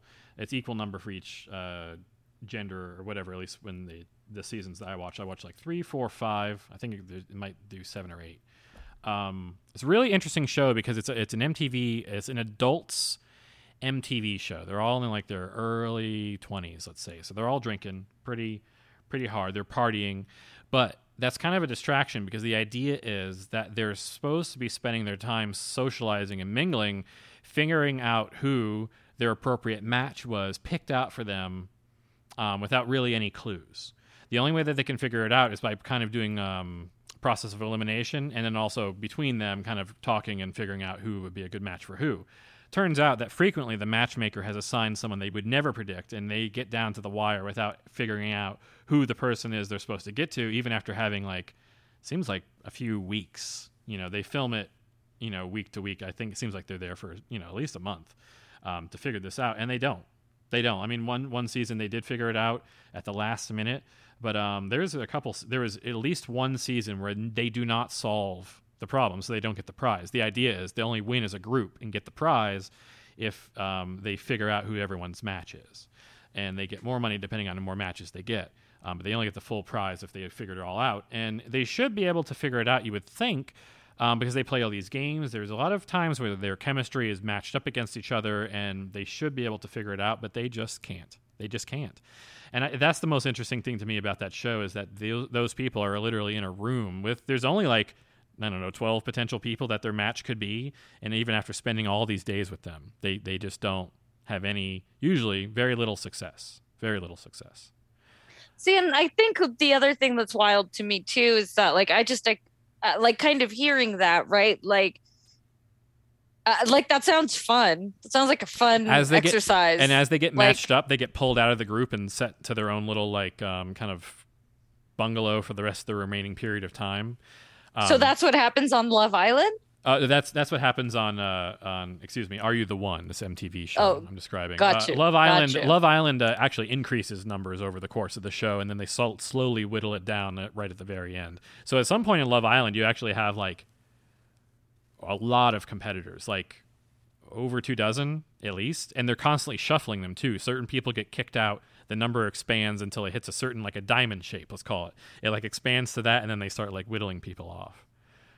Okay, see, so like, so like, if so, like, if you were to pitch this to me, like, mm-hmm. I would be like, that sounds like a fun, like, sociological experiment or uh-huh. something. That sounds like a fun experience. Yes, it is. I would certainly not think that I was going to find the one out of any of those situations. Those actually. people are convinced that they will, or at least the people in Are You the One? Let's say at least half of them are strongly emotionally convinced that they will walk out of there finding the one, and they become the most problematic for the group because they become so attached. Usually, the first person they become attached to that they kind of blow. It. They become convinced that that's their yes. one. Yeah, even though the whole group and the you know eh, the you know everyone who can is telling them like, hey, you know, you should really like think about this a little bit more. It's not can't. It, odds are, mathematically speaking, it's not going to be the first person you just have feelings for. Um, so okay, so this yeah. so this is really odd too because like I, I, mean, and I know that I just like reinforced this idea mm-hmm. by saying that like we're gonna have like model train enthusiast dating show. Mm-hmm. mm-hmm. Um, but this idea that like it's some weird quirky thing about your personality that's going to be what makes you attracted to somebody else that has that same weird quirky thing about their personality oh you're both model train enthusiasts surely you're going to get along but of course like that has like nothing to do with compatibility in the end right Correct. like it has nothing to do with yes. it like it's more about like okay like i like to vacuum mm-hmm. and you don't right? Like so, like actually, that's going to work out really well exactly. when we it all is, move in is, together. It like, is truly like that, and and I think that the the level to which that goes overlooked in in reality, that's an unexploited element in reality programming, is to find out who the best uh, domestic partners would be, regardless of any other circumstance. Like who would be the best like living partners. I think competing to find that out would be fucking hilarious and amusing in so many different ways. Um, that would be its right, because like otherwise it's always like Completely. yeah because like otherwise like even on love connection it's like i'm a busy woman and you know i need a man who treats me right you know and it's like it's still not like it still doesn't feel like I, I don't know like it still feels very superficial in that way right? Like it, sounds like they're still describing like a fun one night stand or like a fun date, but it doesn't. It yeah. still doesn't sound like what we're describing here is true love. And I feel like Chuck Woolery on Love Connection, I think, did that like wink, wink of like, oh, these people are gonna go bone. Like that's why they're here, you know. that is the case, and that's funny to think about. That um, um, that even in a broadly aired, widely watched show at that point in time, the concept of a relationship, or even probably if you had, well, it would be a little bit different today, but I, I think that at that point in time, and probably for quite a period of time after, um, that the idea of a perfect date was was assumed as like the language to describe like a perfect relationship. Yeah, it is it is funny because in the mind, the time, really the perfect date was the point of a perfect relationship or well, vice versa, but to different people. Hmm. Interesting. Yeah, I don't know. Yeah, now I'm just stuck on this. Like, yeah, now I'm just stuck. I feel like on this like distinction between reality shows where it's like the point is to bang someone versus Yeah. like But where not- the point is to like I'm here to find true love because again like I feel like I I, I could I couldn't even begin to describe like what like if somebody else like I I actually made this joke with some of my friends about like when I was like I don't want to date anymore. Like I give up. Like I, give up like on this swiping and this like all of this like going to bars. Like I'd rather die frankly. Like like Yes, I, and I was I like oh, agree, I, I I, agree told, with that. Yep. I told my friends, I'm like, I'm ready for arranged marriage. Yep. I'm like, what if I got all of my like two or three of my closest friends, and I'm like, you you just decide. We're gonna just have an arranged marriage, and yeah. you're gonna pick, Pick and whoever that is, for like, me. we'll sort out life differences and difficulties, and ul- ultimately those things are so small they don't matter to the long run. And yeah, that's Right. just- yeah. Uh-huh. and I was like, I'm ready to like do that, but like, of course, like that was like a joke, haha, Right. lol, because like at the same time, like. No, like, like, w- w- what criteria are you possibly going to use? That, that, like, are you going to be like, oh, this is another model train enthusiast? Yeah. What's Like, I again, What are they scoring? yeah on? exactly right like i mean i'm not a model train enthusiast but like as i look around at like here and like like you know i have like a bunch of books or something you know if Mhm. somebody was like oh like they also read or something like i'd be like no That could mean 17 million things. Yeah. yeah exactly i was like there are books about literally everything.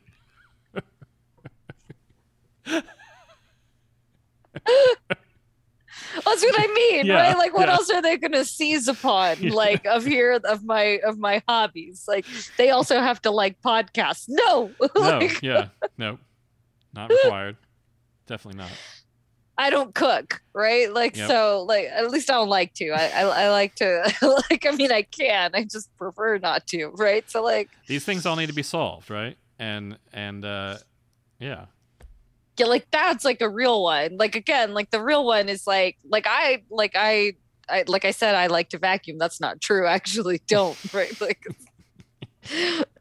um, I prefer to sweep Yes. and to mop. Like, oh, I oh, psh, put a broom in my hand. Watch, what, watch what happens. Magic, like a witch, right? I like doing all the things that involve machines or hiring a housekeeper. Those are great. Those are both Yeah. things I've Yeah. enjoyed doing. oh my god, yeah. Uh, The reason I clean a what I can pan immediately is because I hate doing the dishes, but I do also love doing the dishes because I I, I get a perverse joy in making everything tidy, like and and like making the counter like just perfect. yes. I love And, arranging. so, and then I get mad if there's even like a stray crumb. My favorite task, um, although it is shared in this home, is arranging the coffee table and the various uh, paraphernalia and, and items that belong on that table in any given scenario. I just love preparing, setting the tableau for the evening. The still life, yeah, the yeah, still life, exactly. The mise Yeah. en place. yeah. Um, oh, speaking actually, I like laundry. I like laundry. yes, Laundry's laundry fun. is something I will do. Um, Some people hate laundry. They fucking hate it. Find it and very I'm just me- like, I'll do it. Yeah, I find it as the time to kind of just look at, think about just folding those laundry, nothing else. You know, there is a show that is about kind of what we were just talking about. It's called Too Hot to Handle, which I'm sure you've seen it on Netflix pop up every once in a while. It's it's a dating show that's about like essentially chastity. Um, you're supposed to kind of do everything without physical contact, and although it is permitted, you are basically billed for it. The whole group of people is billed for it um, and you're supposed to like f- the whole idea is basically to- for that a bunch of hot young people are around a bunch of other hot young people who thought that they were going on a reality program to like get down and dirty and drink and party and just bone down and stuff. But in reality they're on a reality program where the prize will be won by not touching or kissing or having sex in any capacity although it is permitted. But they'll get caught. Mm-hmm. isn't that wild? Too hot Wow. to handle. Netflix yeah i'm thinking about watching Wow. it soon but um yeah. So how does that play into like what did I sign up for? So right, so at that point they'd be allowed like like like would they be allowed to be like yeah, okay, no, but I signed up for a reality TV show where I thought I was going to bang and that's not what I'm getting, so I'm leaving. maybe they hire an extra people- third of people and then just see i don't i don't And they the had to like pull in the like jur- like like the the the what is it the like um the alternates of the jury pool, as yeah, it were. exactly. Right? They thought they were getting uh, MTV Spring Break, um, but they're getting like MTV Spring Break, but it's televised. like you don't get to see, you know, none of the fun parts. yeah. Wow. Yeah. Uh, but I think that that's a pretty cool concept. It makes me think about um, also how you could have. I mean, c- considering how many dating shows there are now and how Netflix is investing so heavily in reality shows, I think that there's so many unexploited concepts for reality shows that um, just dynamics that haven't even been examined yet. I- I- even twists on current dynamics that would just be more interesting than current ones that exist. Um, always, uh, always, the wheels are always turning, and I think that uh, people who are into interests is definitely a way to go. So, train fans, look out. Yeah. Okay. I mean, I, I'm down. I mean, I'm still down. Uh, I'm just, I, I just I list remain grows. skeptical, you Yeah. know. But maybe maybe you know maybe that's what I will discover is that um you know ju- that the real discovery here wasn't just the love between two model train enthusiasts. Yes. Rather, the real discovery is that such a thing is in fact not just possible, hmm but a reality. Yes. The true love is the trains we made along the way. Really. yeah, the and uh, it was the true the true love was the the fields of greenery we flocked along the way. Um, oh my god. Mm-hmm. Oh my god. The true love. I'm so ready the, to make train dioramas. the O scale trains that we laid the track down together for. Wow. It'll happen. We'll get we'll find it. We'll find New Mexico's greatest train fans. Oh my Um, god. I mean, yeah, that's going to be George R. R. Martin. I know that he, He is, like bought a train. he, has, like he has a train he that runs bought- throughout his house. I think. I mean, but like the new, but the new train. There's like a train that like there's like a real train. You can ride it, and it's like the Germ train. This is You didn't hear about this? No, on, but I am up. not surprised that it exists. Please tell me more. Is this like a rescue version of the Santa Fe like railroad or something like that, or, or is he is is he pulling up old railroads and making it new again, or all these and more? I will know. This is exciting. I think it just opened. Wow. It's real exciting. Hold on, I'm gonna drop this in the chat.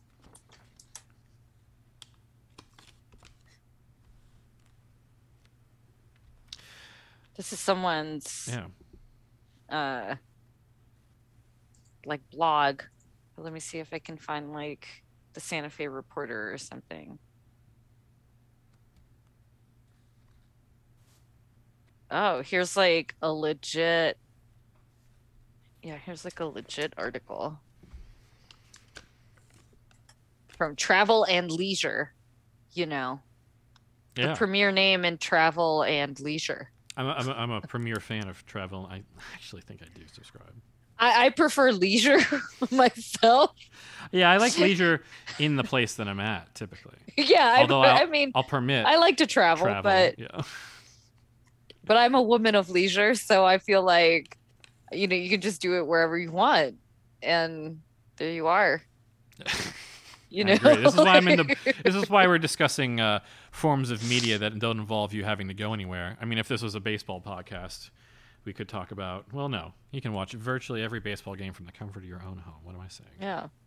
No, I mean maybe this is. I mean, I, this may even be why I live in Santa Fe, so that I never have to leave. Right? It's it's like Yeah. it's beautiful. Like really, what what, what am I going to see that's better? The Alps? Get the fuck out of here! I've seen them. At well, they're most, whatever. At most, you drive to Albuquerque to see a, a show, a concert. That's it. a Everything else you got. Somebody. You don't really need to leave it. That's at most, really.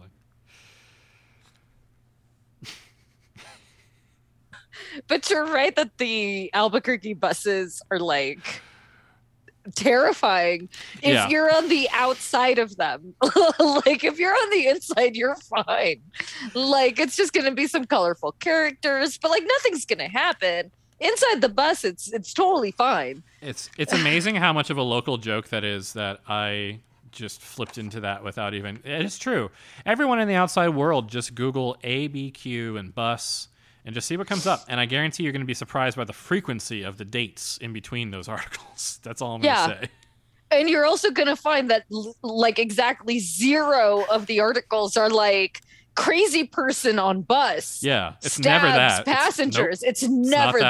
that. It is never. I just want to always just give a shout out to, Yeah. even though Albuquerque is crazy, it ain't that crazy. No, it's usually someone forgetting that there's a car or there's a bus specific lane, or a, a bus forgetting that there's or cars. a bus forgetting that there is a bus specific lane. yeah, exactly. It's true. It really is what it is. These are all for buses, right? Yeah. Okay. Cool. Oh I've been doing this for long enough. Oh my God, we could forget all of the Albuquerque bus enthusiasts. Speaking of, by the way, Yeah. so um, there is a, um, when you are a student at UNM, you can download the Lobo app. I mean, you could probably even download it without being a student. You could do it if you want. yeah. But the real reason that you get it is because, like, um, it, it's connected to the, like, Albuquerque like real time bus location.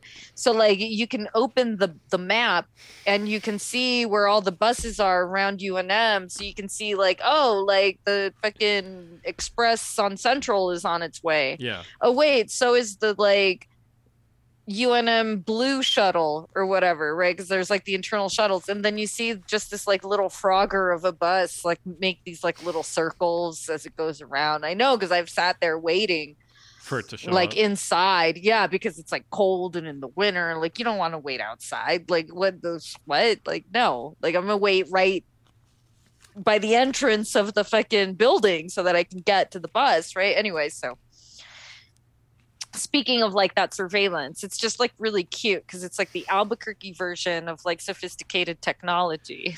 And we're just like that's yeah it is it reminds me of like adsb exchange with the, the thing with the cargo ships yeah you can just like you know well, see what the buses are up to see what they're doing right now just check in i think um lee tran might have something like that too our little local bus that not many people use um That's so cute. I love it. I mean, but I hate it, right? Like I love it because like as a commuter, like I appreciate the information, but like as someone who like I wishes surveillance wasn't a thing.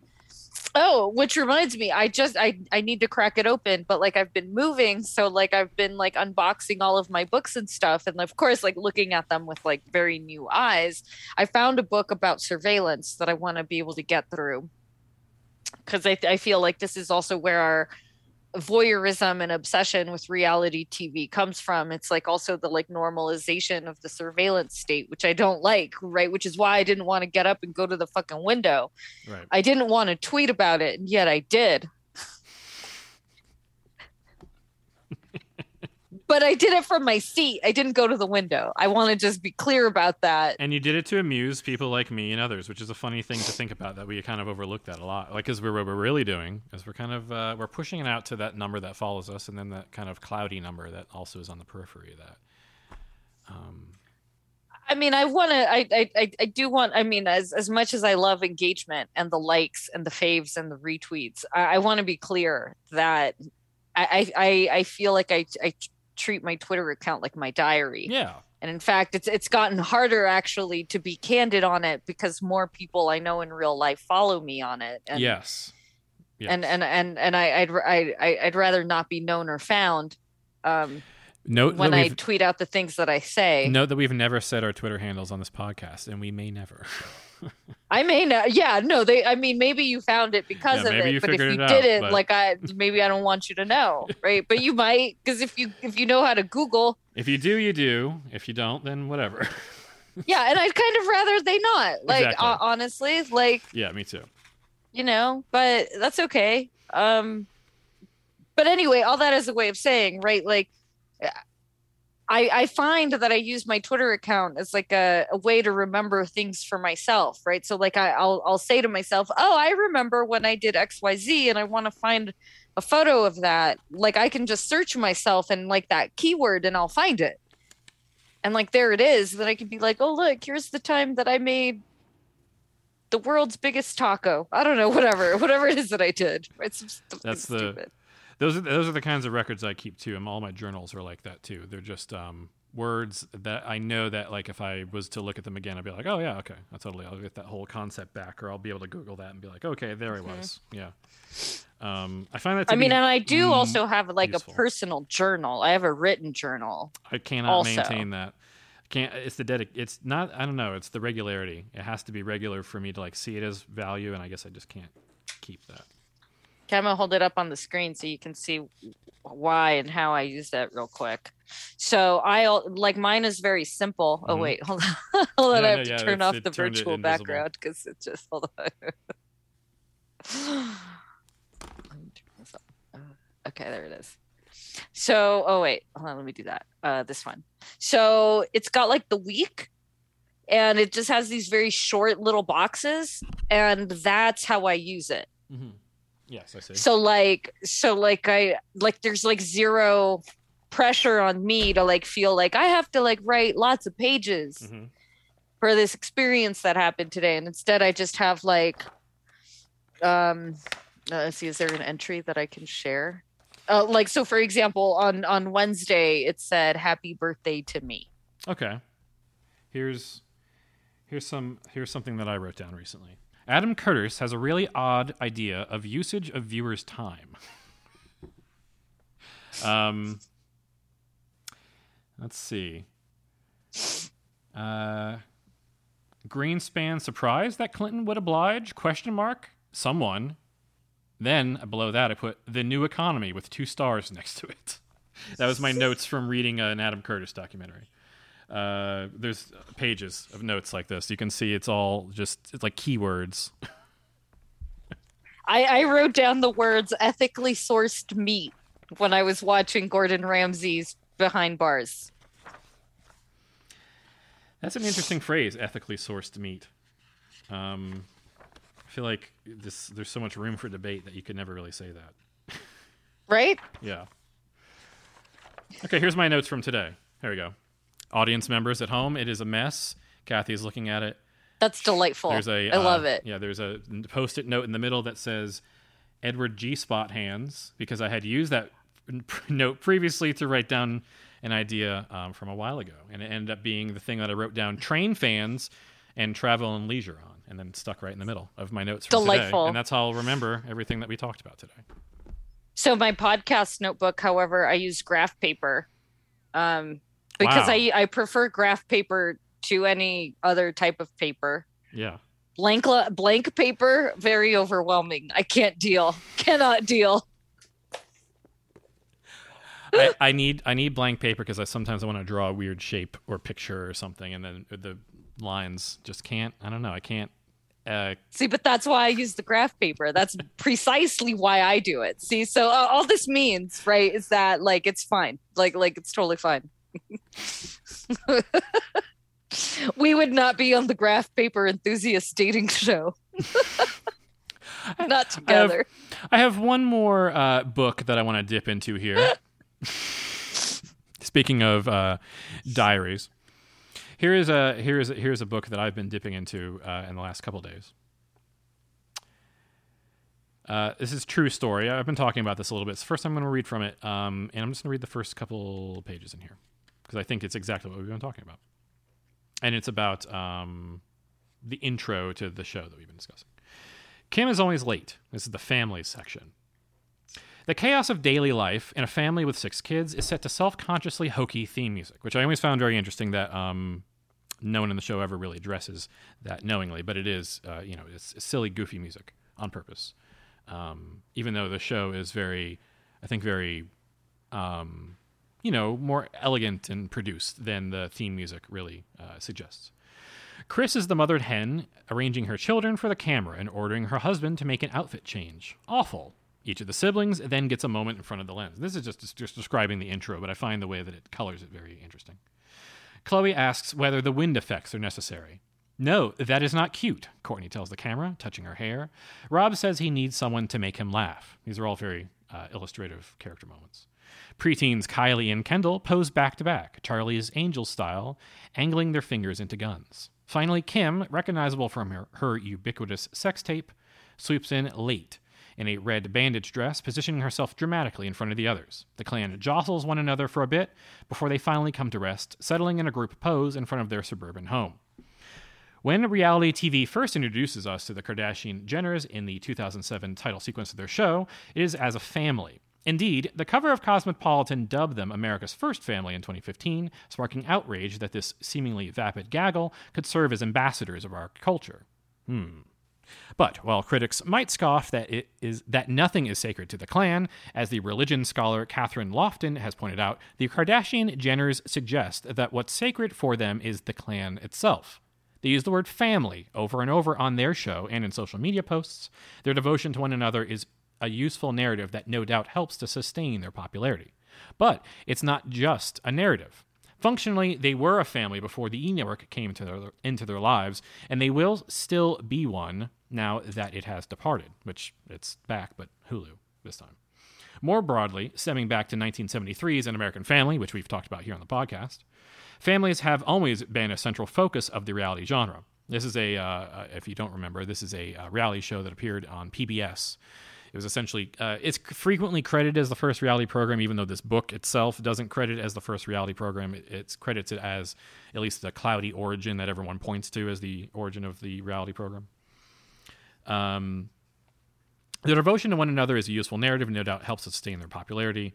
Uh, more broadly, stemming back to the American family, okay, the genre supposedly showcases unscripted human experience. The families are fundamental to that experience.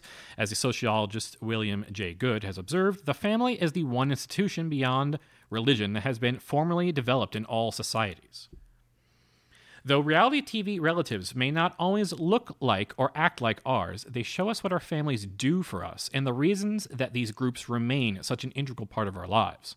And they demonstrate that while families and our roles within them may have changed, we continue to conceptualize the family in a fairly homogenized way. Uh, let's see. Should I read? I'll read uh, one more little section here. Why do the Kardashian Jenners need one another? As Goode has explained, families shoulder a tremendous weight for all of us, doing things that would be infeasible to pawn off in other social groups. While we might rely on the public school system to teach our kids calculus, for instance, family members are most likely to be the ones teaching their children how to talk, hold a spoon, and brush their hair.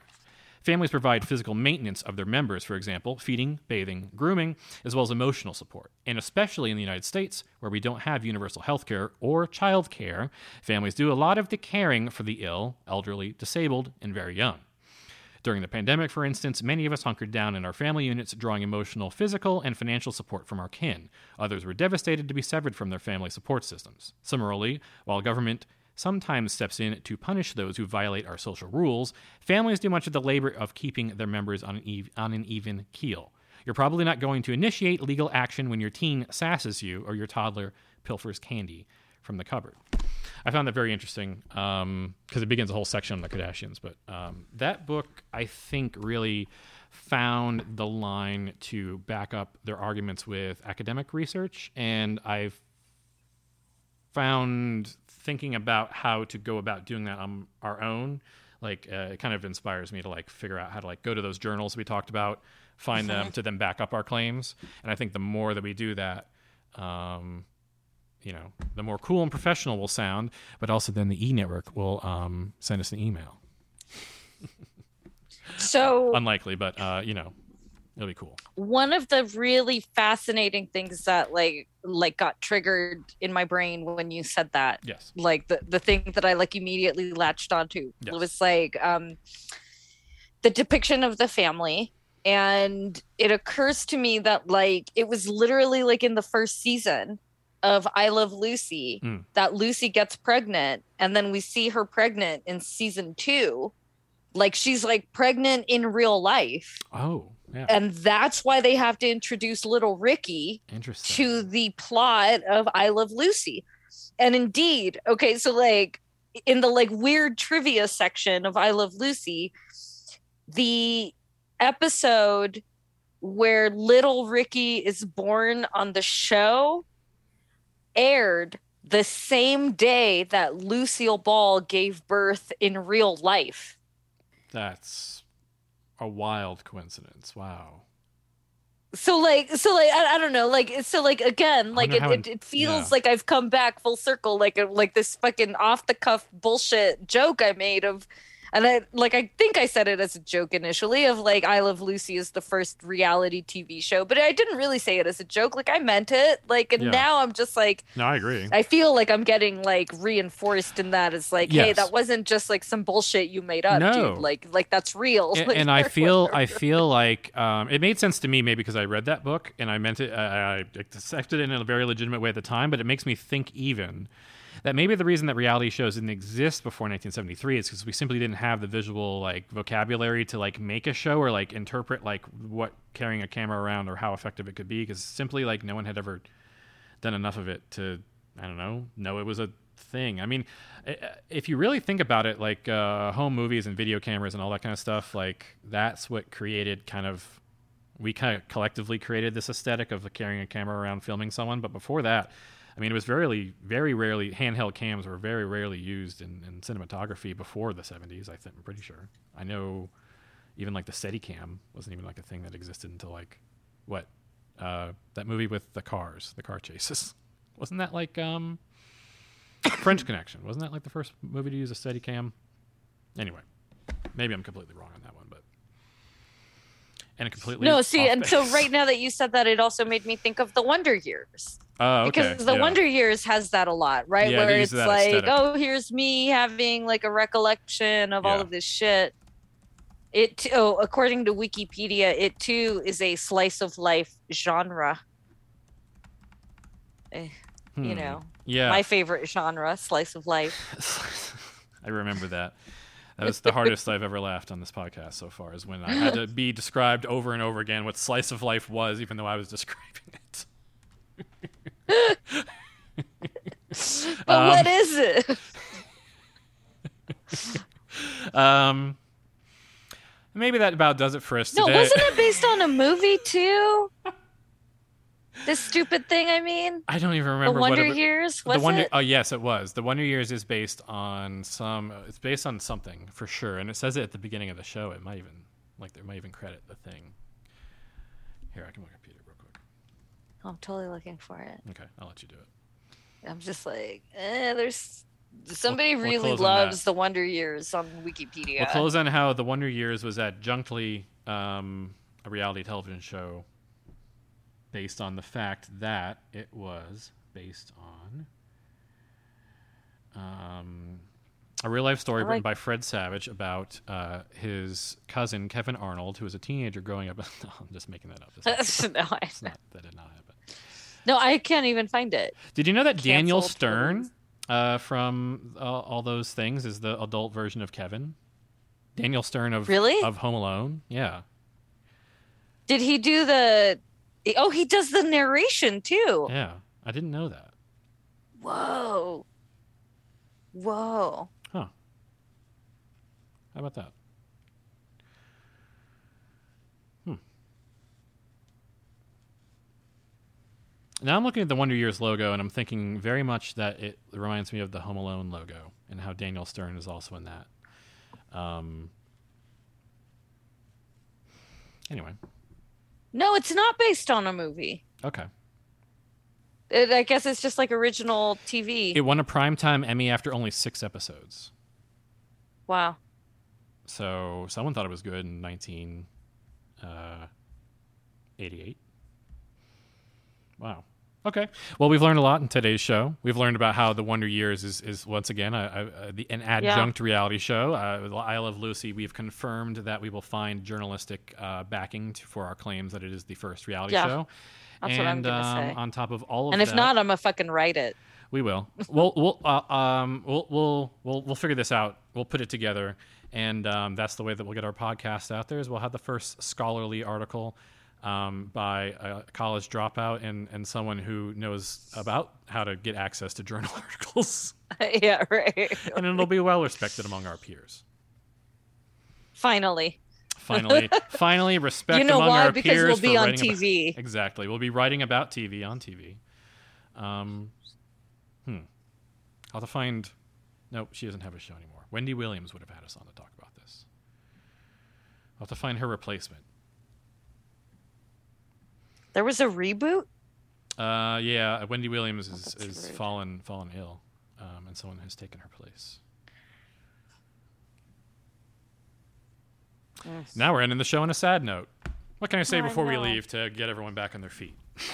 Oh, that um, the people who made the Wonder Years, they also made Growing Pains and the show Ellen, so we can blame them for that. Yes, But because they are a married couple who made all of those television shows, that means that they have lived out the David Byrne reality hmm that is predicted Mhm. in that fucking song Find by the a Job. Talking Heads. I, I've always, I, I'm frequently, and, and, and, and I will go on just a little bit more about this family. I'm thinking uh, the phrase "the family," or no, excuse me, the phrase "the couple" from that Talking Heads song now represents this couple. Um, I've been seeing other people say this lately. If you Google it, I'm not the only person who's been saying it on Twitter for the last three months. Um, so that's funny. Yeah, The couple from the Talking Heads song. Yeah, that's this is them now. Let's convert. It's th- clear. I'm just gonna keep saying this until it turns into a phrase that people say.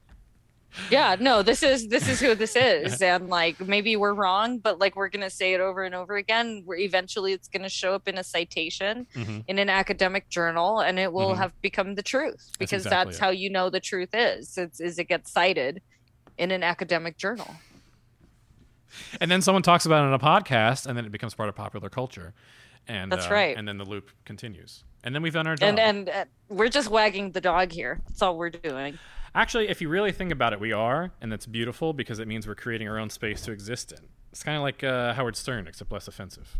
Um, We are the music makers. We are the dreamers of the dream. it's true, and and that's how we'll close out. Kathy had the the final word. She developed uh, an amazing uh, quotation from someone or, or an original work. Was that an original work? Did you Oh yeah, that no, out? that's totally a quotation. Okay. I, I mean, I'm gonna say it's like Willy Wonka because that's like I think where most people recognize it from. Mhm. But I'm always quoting the fucking Aphex Twin song, which is sampling the Willy Wonka, because I want to get together with nothing but Aphex Twin enthusiasts on my own dating show. quickly give us the name of the title track so I can make that the outro. Oh, I have no idea. Okay, I'll, I'll, Oh, I'll, I I'll do the research. Oh, it's one of the ambient works. I don't remember. okay, I'll, I'll do the. The name of the track research. is "We Are the Music Makers." That I go. do remember. I'll put that on. There we go. Okay, Yeah. Perfect. Okay. we'll be back, everyone, in a week or so. And uh, until then, just watch a bunch of reality TV and then bother us about it. If you know how to contact us, you can figure it out, or you already know it already. So tell us what you're watching, and maybe we'll watch it. And uh, oh, by the way, keep watching baseball, and uh, we'll I'll keep uh, thinking about watching Baseball Wives. I mean, keep thinking about watching it. I just have to be in the right mood to watch nine episodes of a show from 2009 that was canceled. Yeah, I haven't even started, Yeah. and like I haven't even started watching baseball. We'll, we'll get there. We'll get there. I'm getting there. I'm getting there. Goodbye, everyone. Wait a minute. I must show you this. Lickable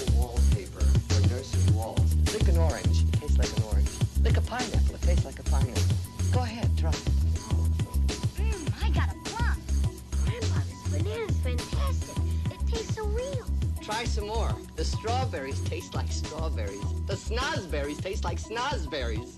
Snozberries. Who ever heard of a snozberry?